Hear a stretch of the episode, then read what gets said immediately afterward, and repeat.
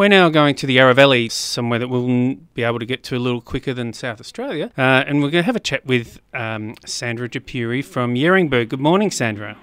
Hi, Simon. How are you? I'm well, thank you. Um, so you ha- no open day this year, unfortunately. No, no, it's impossible. Um, We're part of Metro Melbourne, surprisingly enough, and um, so we're in lockdown. Yeah. And yeah, no, it's um, it's not not possible Not- at all, unfortunately. Um, we we hung on for a long time, thinking we might be able to do it, but in the end, we decided it's um, it's not worth it's not worth the risk, really, Yeah. in any form. No, Yeah. indeed. Um, because uh, obviously Yeringberg is, is not somewhere that we can generally go to for a cellar door experience, and um, and the the open day is something people look forward to every year to to come and have a chat to you guys, and, and you to have a chat to your to your mailing list customers, and um, yeah, it's a it's a, a big weekend. It it has it has evolved to being a very um, a very big social weekend, and it's become almost a multi generational thing where people um, have come as children and then they come a few years later as adults, and then bring their own children, and um, it's our annual time to see people, and um, we've always loved that interaction, um, showing the wines to people face to face and um, getting feedback. But alas, Alas, Next and year. yes, next year indeed, and so the wines are still uh, are still released, and um, so we don't have to worry about that. And uh, you send out a newsletter to people on the mailing list, um, and as you said in there, trust us, the wines are still good. You know, um, you know, and if they're not. If they're not to your liking, make sure you let us know. But um, so the the wines have been released. How how have you found the? So mostly they're 2018. Is that right? Yes, so um, we're releasing our six 2018 wines to our mailing list, um, and then we are also releasing new wine, which is a straight Cabernet Sauvignon um, from 2017. Um, there's a bit of a story behind that. We've never made a well, we maybe we made a straight Cabernet Sauvignon back in the 70s, but we haven't made one for a long time.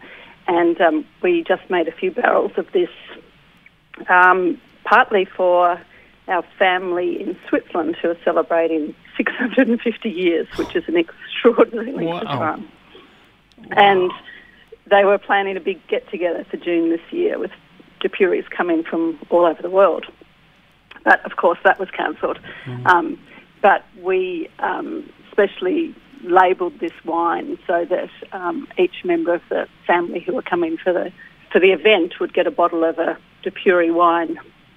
Um, and so the wine, some of the wine has gone to Switzerland, and um, the rest of it is is now available for our mailing list.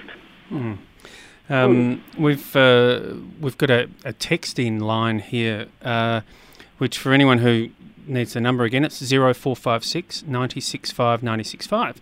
So people can text in a question, and one of our listeners has Christopher. He has he's a good customer of yours. He says he's got Cabernet and the Shiraz from 2010, 12, 15, 17. Wow, that's a nice collection. Yeah. So, and he's he's his question is how do the wines from eighteen and nineteen and um, twenty compare to those vintages?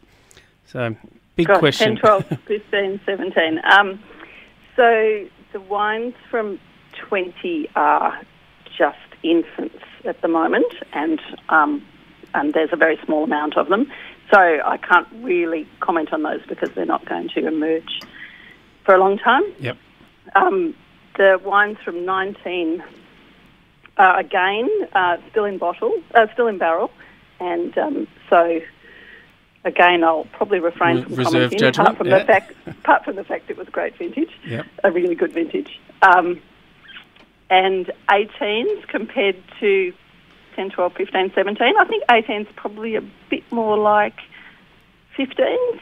17 was a bit cooler. 18's, 18 was a bit warmer. The wines are a bit plusher with really lovely fruit. But they're up there. They're, you know, it's a good vintage. Because fifteen goes down as a good vintage for the valley. 15 was a great vintage. Yeah. Yeah, I think the, the Yarra Valley's had a run of really good vintages. Yeah, that's true, isn't it? You know, we really haven't had any any Shockers. substandard vintages for a long time. Yeah, Mm. Oh, yeah. That's that's good. So, um, Christopher, keep uh, just yeah, keep looking out. Wait for the the nineteenth to come out next year, and um, and you'll be happy, probably, most likely. um, so uh, now, I I love the the um, the Yeringberg story, and and you know there is that mystery around the fact that you can't come and visit all the time, and you know that you know that it's it's it's old school in some ways, you know, and um, uh, but I love that you know your, your brother um, grows the lambs, and uh, and mm-hmm. that you've you've got lamb sales to the mailing list this year, which in some part I guess is because the restaurants are closed.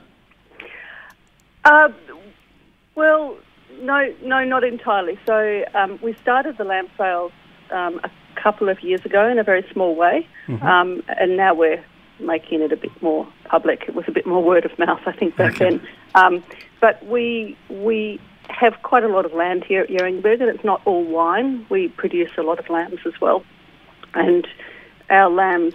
Um, well, I mean, I might be biased, but it's really good lamb. Hmm. and so we started selling direct to consumer, um, and so we do that for over the summer period when the lambs are ready, mm. um, and as, as, well as going into some restaurants. So hopefully, restaurants will be back up and going by the time the lambs are ready at the end of the year. Mm. And good prices. Um, people should go to the website. Uh, is it on the website? No, on the not. website. It's on the mailing list. thing. yeah. Yeah, our website is one page. It's yes. Very helpful. No, so it was on the it was on an email that you sent out then. So come go to the website, sign up for the mailing list. That's step one. Um, but you know, a, a lamb and and people will need a deep freeze and things like that. But you know, really for for you know, well, obviously grass-fed lamb from the Yarra Valley, um, butchered, and and uh, you can have half a lamb or, or a full lamb, and it's um, really reasonable prices. Yeah, yeah, we use a we use a local butcher up in Healesville, and all the lambs um, cut into different cuts, mm. and then vacuum sealed, so it's ready to either be eaten or go in the freezer. And yeah, it's lamb with provenance. Mm. We, you know, grows up on the lovely green grass of the Yarra Valley, and it tastes like it. And which wines are we preferring um, from the 2018 range? Which wines would you be um, pairing with your lamb? uh, I I love Cabernet with lamb. I think um, or Cabernet blend. Um, I think the the you know the structure and the acidity and the tannins in Cabernet can really work well with lamb. But this year, I might be matching the 18 Shiraz because it's just a lovely wine. Mm-hmm. And that might be the one I'm having with lamb. Okay, that's good. Um, and you do a beautiful Chardonnay as well. And um, yeah, so you said there's 18, sorry, there's um, eight 2018 wines? No, six of them. Six. So we have, yeah, we have a Shall I just run through them quickly? Yep, go for it. Yeah, we have a Marsanne Roussanne blend, um, a Chardonnay, and a Viognier. Mm-hmm. And then we make three red wines, a Pinot Noir, a Shiraz that has a little bit of Viognier in it, though it's not on the label, mm-hmm. and a wine that's just called Yeringberg, which is a blend of five varieties from the Cabernet family. So they're the six wines that we yep make each year because you know they're the grapes we have. We don't we don't ever buy grapes. We grow all our own grapes. Yeah. Um, now the other the other thing I wanted to chat about, speaking of, of the vines and, and what you have, um, the the insurance program that you're working on for uh, to guard against phylloxera, um, and that you've you've taken some cuttings and they're they're sort of a year old now, um, and just that process and um, uh, of, of, grafting over onto rootstock? Yes, so we decided that um, we needed to move up, start moving up in over onto rootstock because at the moment all our vines are on their own roots, which you know means essentially you can take a cutting and put it in the ground and it grows. Um, but that means it's susceptible to phylloxera, and we will get phylloxera eventually because it hasn't been stopped anywhere in the world, and it's right next door. So we've taken cuttings from all our really old vines, that some of which we don't even know exactly what clones they are.